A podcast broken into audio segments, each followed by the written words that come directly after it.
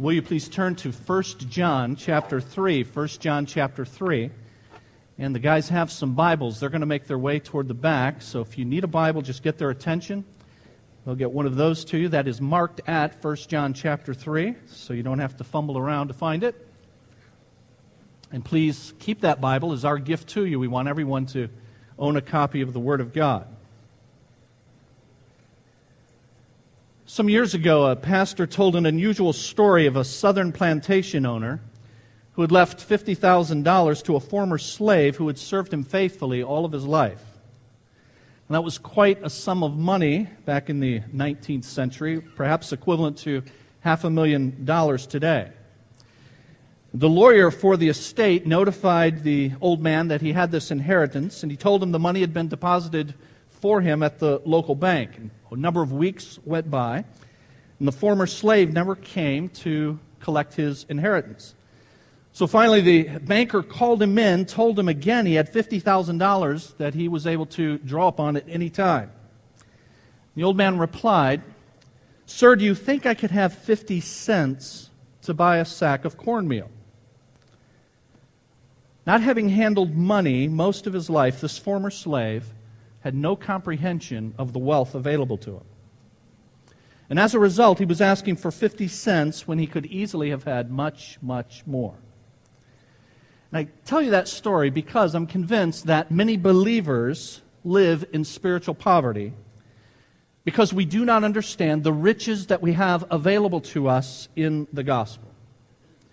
Now, why is that? There are a few reasons for this. One is that we don't have an adequate view of our sin, and therefore we don't fully appreciate the magnitude of the work that Jesus has done for us.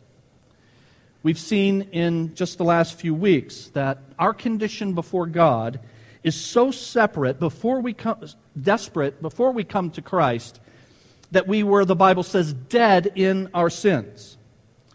And because we were dead on our sins, it required that God do unilateral work on our dead and lifeless bodies so that we were given the ability to hear the call of the gospel message and then were given spiritual life.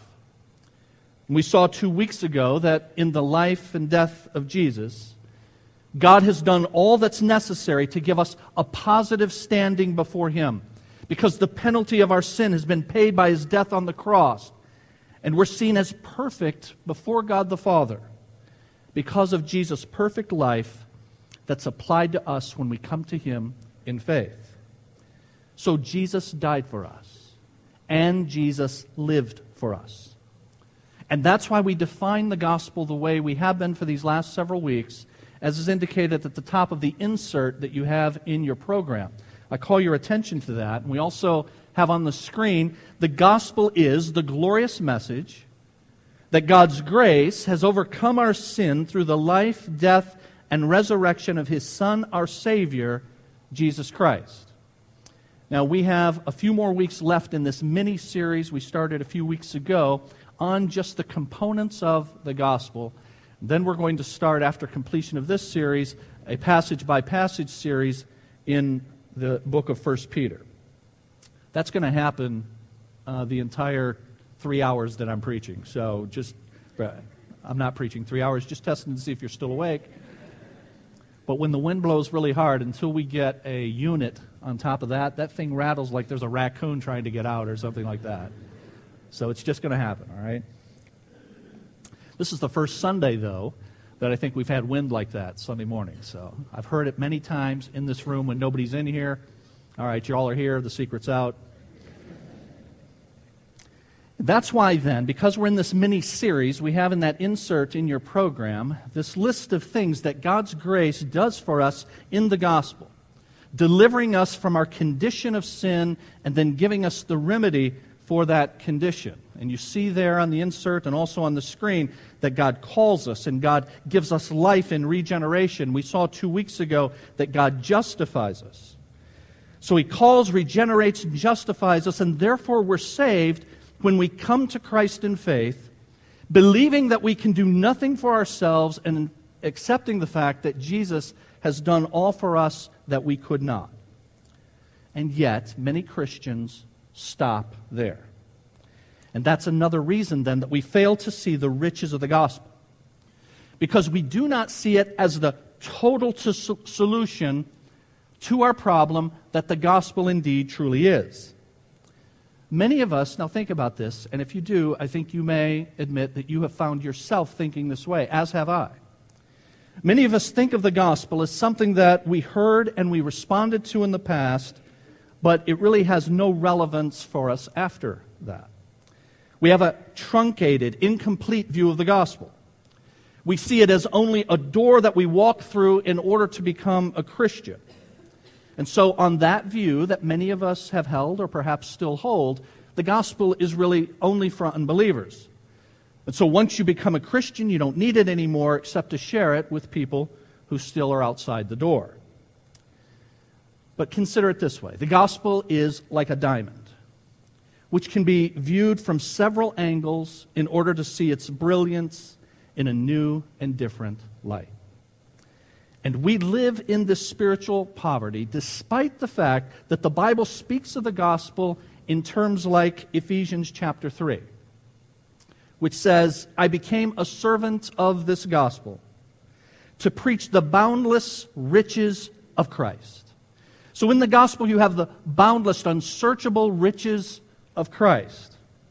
And so it's not only for eternal life, but for the abundant life. It's the fuel that fires the engine of the Christian life. Now, how is that then? Well, again, I call your attention to that chart that we have inserted in your program. And we've seen three of these six things that are facets of this diamond that is the gospel calling and regeneration and justification. And now, today, we're going to see the fourth of those adoption. And this chart shows the dimensions of the gospel. The first two of the six items listed there, calling and regeneration, give us the ability that we did not have to truly hear and receive the truth of the gospel message. And then, having done that, there are benefits that we receive, and those benefits begin with the third item on that list justification. We've been, as we say there, given a new record before God, a perfect record, because Christ's life is counted to me. Now, that and the other items that follow on that list that we're going to see today and in the next few weeks adoption and sanctification and glorification these all have practical significance for us today in the here and now in how we live this side of heaven. So, for example, this new record that I have, because I've been justified before God, means this I no longer have to pretend that I'm better than I am. I no longer have to cover it because Jesus has covered it. I can be honest about my sin and my struggles and know that I still have Christ's righteousness credited to me despite my struggles and my sin. Think about it. How many Christians pretend week after week that we're better than we really are? And what an unnecessary burden of guilt that we carry because we hide rather than deal with our sin. And so, week after week, we feel like a hypocrite as we put on our holy costume and we come to church. And one of the benefits of the fact that we are fully justified before God in the righteousness of Christ is that I no longer have to pretend I'm better than I am. That's why we've called this series then The Gospel for Real Life because it has real, here and now benefits and effects on how we live, having been the unworthy and grateful recipients of the gospel. Today, we're going to see another aspect that has real world significance. It's that fourth item on the chart, that being adoption. The gospel is good news in part because it means that those of us who were at one time hopeless in our condition and helpless to save ourselves who were indeed God's enemies because of our sin, are now, unbelievable as it is, are now part of God's family. 1 John chapter 3. In the New King James Version, I have it for you on the screen. I ask you to turn there. We'll look at what you turn to in the NIV in just a moment. But look on the screen for just a second.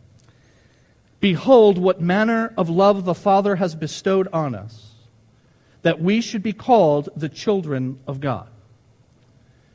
Author Jerry Bridges says that his wife has an eye for beauty and she has an excitable personality. And frequently, as they're driving along, she'll say something like, Look at that. She might have seen a beautiful sunset or bank of snowy clouds or a gorgeous fall tree. Now, if she were using the King James manner of speech, which we have quoted for you on the screen, she might say, Behold, what a beautiful tree. But whether it's the King James or it's in contemporary English, in either case, what she's trying to do and what John is seeking to do is to get our attention. Now, normally the word behold means to see or to gaze upon, but when it's used in the Bible as a command, as here, it means to get someone's attention. Only here it's not saying look at that, but it's saying think about this. Think about this amazing thing. John is saying, stop and consider this astonishing fact that God loves us so much that we are called his children. And so that's why I've asked you to turn to 1 John 3, where in the NIV that most of you have, the translators have sought to capture the force of that statement with this wording See what great love the Father has lavished on us, that we should be called children of God. And by combining the use of the word lavish and then an exclamation mark, the translators did their very best to have us stop and consider what John is saying. And what is it that he's saying? What is it that John is so thrilled about? It's the amazing truth that believers are God's children. Bridges explains it well when he says, Think of that. If you've trusted in Jesus Christ as Savior, you're a child of God, a son or daughter of the Creator, Sustainer, and Ruler of the universe. Now, it's true that sometimes our circumstances or even our behavior can obscure the fact that we are children of God, but it's important that we keep this truth constantly before us. Why? Why the big deal? Why is John so excited about a truth that we so often take for granted? First, it's because of who we once were. Let's remember that every sin we commit is an act of cosmic treason against the sovereign authority of God. And because of that, our condition was like that of a condemned rebel who has tried to assassinate the king and overthrow his government. And so here we sit on death row, condemned as rebels, awaiting our execution, but instead of the death we deserve, thanks be to God, we're made sons and daughters of the very king we've rebelled against. Instead of death, we get eternal life. Instead of wrath, we receive favor. Instead of eternal ruin, we're made heirs of God and co heirs with Christ. And all of this happened without our doing a single thing to earn the king's favor or any attempt on our part to make restitution for our rebellion. His Son has done it all for us. The gospel is indeed good news. Recall from last week and from several weeks ago that we looked at Romans chapter 3, and we saw a 20 cent term there, justification, the third item in the list on your chart. And we saw then that justification is an act of God by which He forgives all our sins and He accepts us as righteous in His sight because of the perfect righteousness of Christ that's credited to us by God and received through faith.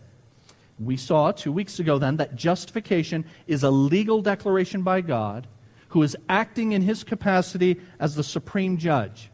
It's a legal act resulting in legal standing before God. Now, hear this. That something that is objective and external to us, but it makes a subjective and internal difference within us. The knowledge that we're fully pardoned and have a perfect record means, among other things, that when, not if we fail, we do not despair because all is not lost. Likewise, this fourth item in this list on your chart adoption. Our adoption into the family of God is something that happens outside of us, but the reality affects inside of us. Just as justification means I have a new record and therefore I don't need to pretend, adoption means I have a new family and I don't need to perform. Justification means I have a new record, therefore I don't need to pretend. Adoption means I have a new family, and therefore I don't need to perform. Many Christians believe their standing with God depends on how well they perform. And if they do well, they have a relationship with God. If I don't do well, then I do not. But adoption means we're part of God's family and we will never be disinherited. And so when I fail to perform as I should and I sin, I do not fear my position with God. I am still and will always be His child. Consider this. A few weeks ago, we saw the second item in the list of six on your chart regeneration, in which God gives us a new heart. And we saw at that time that regeneration means to give life, to impart spiritual life. It's the same as what the Bible says with the term born again. And so those who believe in Jesus, now follow, are both born into the family of God and adopted into the family of God. Born into it and also adopted into it. Now, why both? Why both of those? In the human family, a child can't be both born of and adopted by the same parents. But with God, we are both born of Him and adopted by Him. In the book of 1 John, John uses the phrase born again seven, born of God seven times. And each time it's used to refer to the evidences of the evidences that one has been indeed born into the family of God. And that's because just as human parents pass on characteristics to their children, those who are born of God begin to bear God's resemblance. We begin to see godly character qualities develop and mature. And as a result, God is willing to take us into his home, his family, as it were. Even though we were condemned rebels, we have been born again and no longer have the heart of a rebel. So we're born of God and also adopted by God. The Bible speaks of this adoption in a few places. Romans chapter 8 is one such place. The Spirit you received does not make you slaves so that you live in fear again. Rather, the Spirit you received brought about your adoption to sonship, and by him we cry, Abba, Father. Galatians chapter 4. When the set time had fully come, God sent his Son, born of a woman, born under the law, to redeem those under the law, that we might receive adoption to sonship. Because you are sons, God sent the Spirit of His Son into our hearts, the Spirit who calls out, Abba, Father.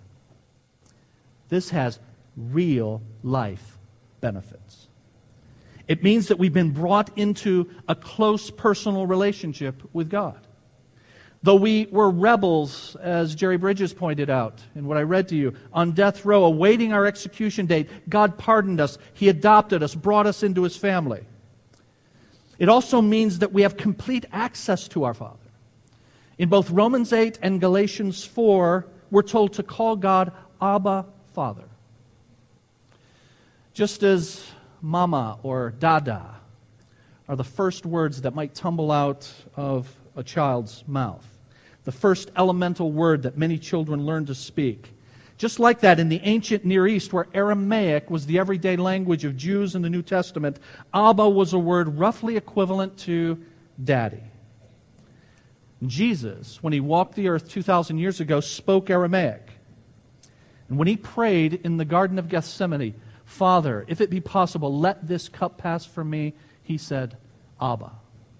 And when Jesus gave the model prayer for his disciples, the disciples' prayer, and he started it, Our Father in heaven, it was Our Abba in heaven. But there's more to this. Notice that both Romans 8, that we saw earlier, and Galatians 4, which is still on the screen, refer to this adoption as adoption to sonship. Adoption to sonship. This phrase has been translated, adoption to sonship has been translated, receiving the full rights of sons. So the reason they've worded it that way, adoption to sonship, or sometimes translated the full rights of sons, is because it's not talking about adoption of an infant or small child, as is most often the case in adoption that we're familiar with. But rather, in the Roman culture of the New Testament, Adoption referred to the practice of a wealthy but childless couple adopting a worthy young man to be their heir and carry on the family name. And so this means that although we come into the family of God as born again babes that need to mature, we also, from minute one, have the full rights and privileges of full grown sons and daughters. And so, whether we are babes in Christ or mature believers, we all have the same privilege of addressing Him as Abba, Father. You see something of this in the story of the prodigal son. I'm just going to read for you a couple of paragraphs from Jerry Bridges once again. A good sense of what it means to receive the full rights of sons can be seen in the restoration of the prodigal son upon his return from the far country. The father orders the servants to quickly bring the best robe and put it on him, to place a ring on his finger and sandals on his feet. In the custom of that day, the robe would have been a status symbol, the ring probably an indication of family authority, and the sandals a sign of sonship. He then orders the killing of the fattened calf, which would have been reserved for only the most special of occasions. And the contrast could not be greater. From a mere hireling, hungry, bedraggled, and feeding pigs, this young man is immediately restored to a position of dignity, honor, and full acceptance. He even becomes the guest of honor at a feast of celebration.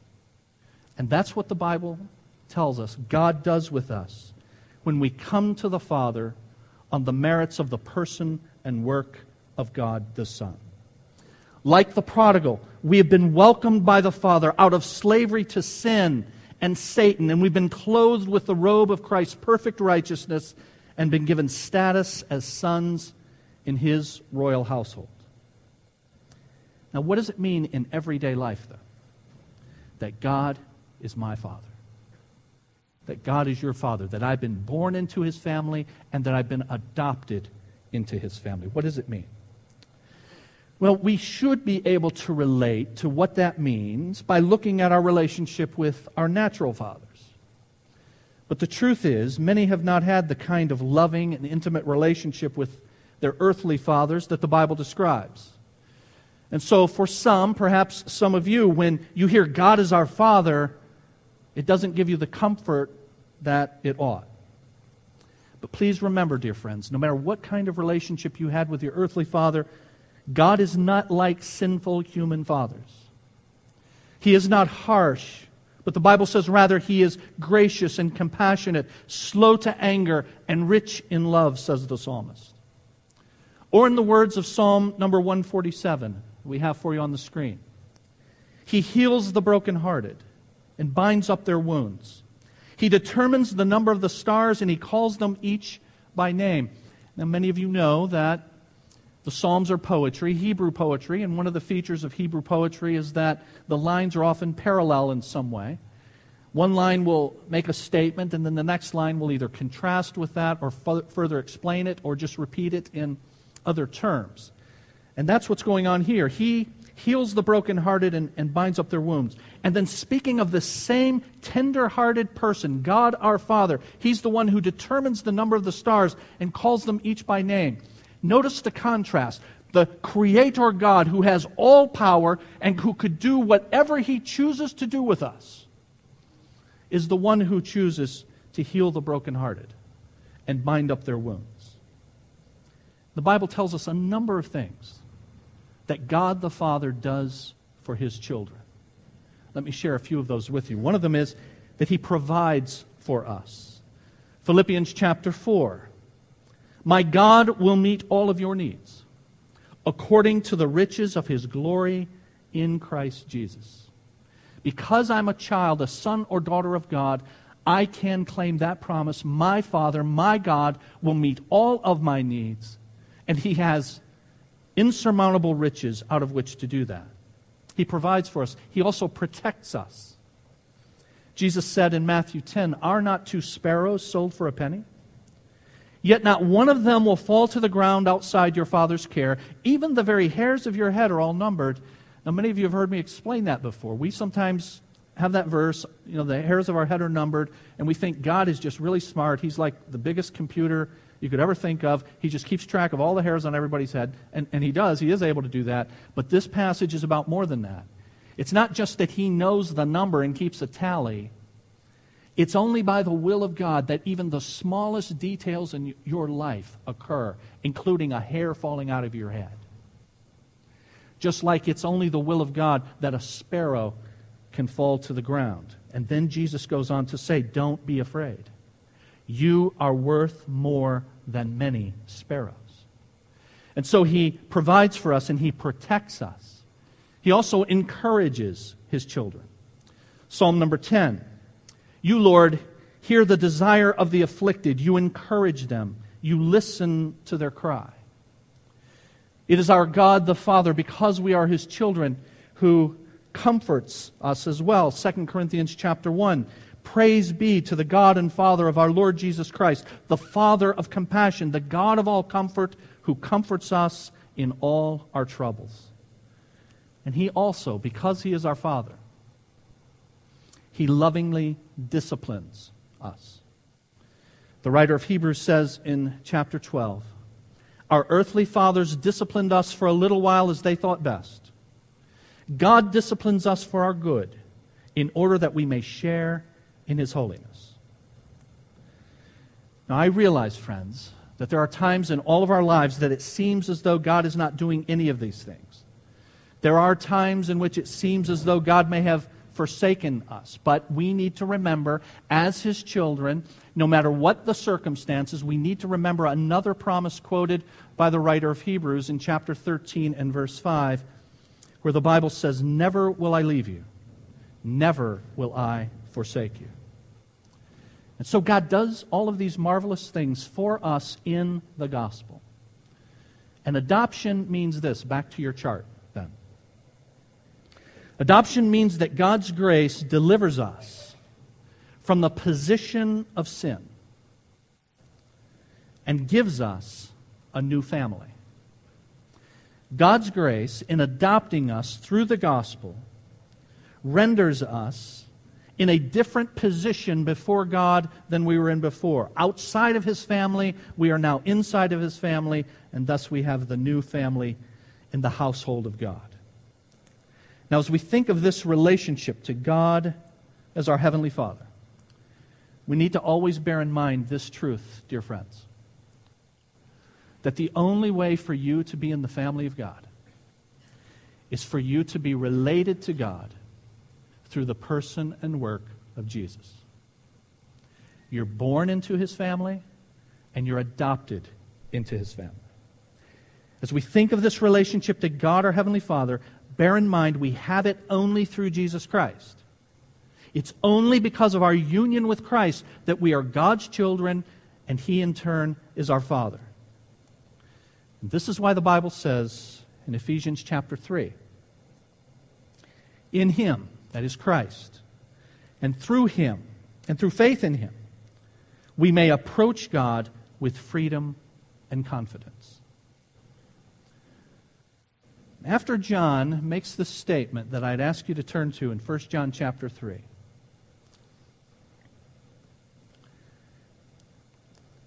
He adds something that I didn't highlight because I want to wait, it, wait till the end. But 1 John chapter 3 and verse 1 see what great love the Father has lavished on us. That we should be called the children of God! Exclamation point. And then he adds, and that is what we are. It's as if John is writing Holy Scripture. And as he is hit with the unfathomable grace of God, in adopting those of us who were rebels outside of his family into his family, and John counts himself among them. And as he's writing that, he says, See this great love that God has lavished on us, that we should be called the children of God, and I can't believe it. We really are that. In real life, right now, April 7, 2013, I am a son of God. And you are a son or daughter of God if you have come to God through the person and work of the Lord Jesus Christ. It's as if John is saying, It is really true. Can you believe it? And I ask you, do you believe it? And do you live like you believe it? Do you live like an orphan or do you live like a child of God? One who with confidence goes from day to day, knowing that we will never be disinherited. Knowing that therefore I do not have to perform for my position with God my Father. Do you each day realize you're a child of the heavenly King?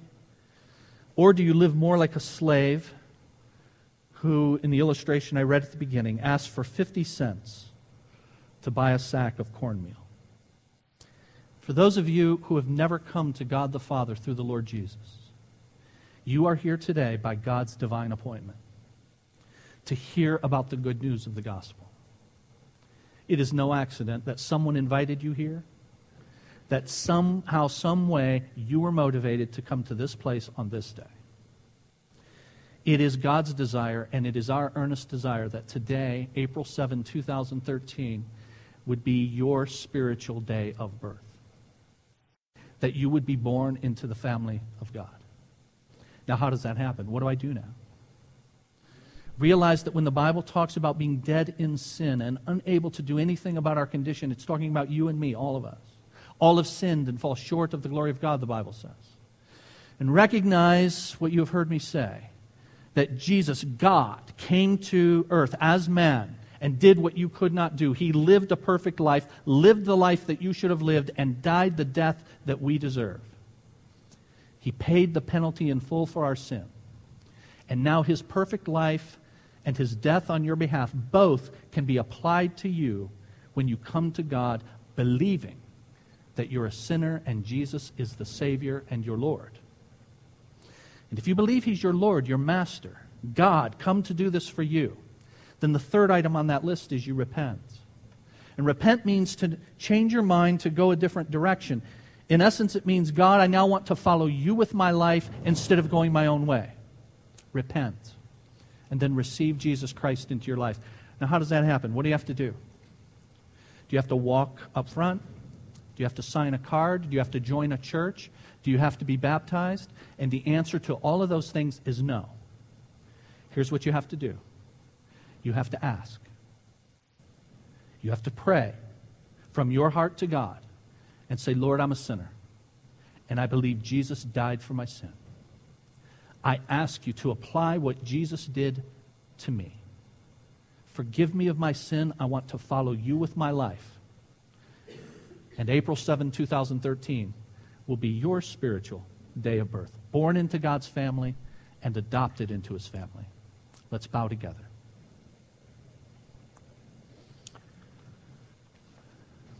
Our Father, we thank you for these precious promises and truths that you have given us in your word. They're not just words, but they are attached to the objective truth that God has come in the flesh in the person of Jesus Christ. And that he has come on a mission to do for us what we could not do for ourselves, and his mission has been accomplished. And as a result of him coming and relentlessly marching toward Jerusalem to die on the cross for our sins, having lived a perfect life before you, because he has done that, when he hung on the cross, he was able to say these blessed words It is finished. And now, having accomplished all that is necessary, you bid us to come with the empty hands of faith. We bring nothing to our salvation, to our relationship with you, except our sin. And we offer our sin to the Lord Jesus, the sin bearer. I thank you for the profound, radical difference that that makes in our position before you and with you, and in the way we think about ourselves in relation to you. And I pray that your Spirit is moving on the hearts of some right now who came to this place by your divine appointment to hear your good news and have it applied to them personally. I pray from their heart to you that they are asking you for what only you can give salvation in the Lord Jesus Christ. We will be sure to honor and glorify you for what you do in and through us. In the name of Jesus, we pray. Amen.